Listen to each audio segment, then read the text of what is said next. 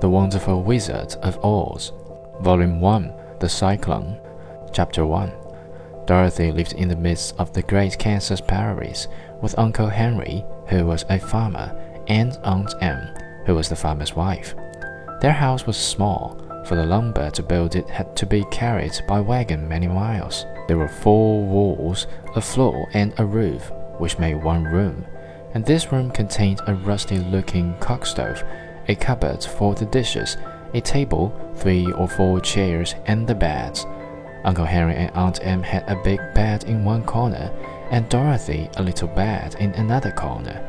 There was no garret at all, and no cellar except a small hole dug in the ground, called a cyclone cellar, where the family could go in case one of those great winds arose, mighty enough to crush any building in its path. It was reached by a trap door in the middle of the floor, from which a ladder led down into the small dark hole. When Dorothy stood in the doorway and looked around, she could see nothing but the great gray prairie on every side. Not a tree nor a house broke the broad sweep of flat country that reached to the edge of the sky in all directions.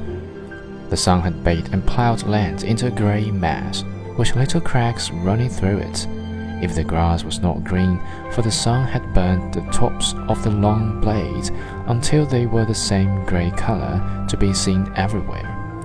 Once the house had been painted, but the sun blistered and the paint and rains washed it away, and now the house was as dull and grey as everything else.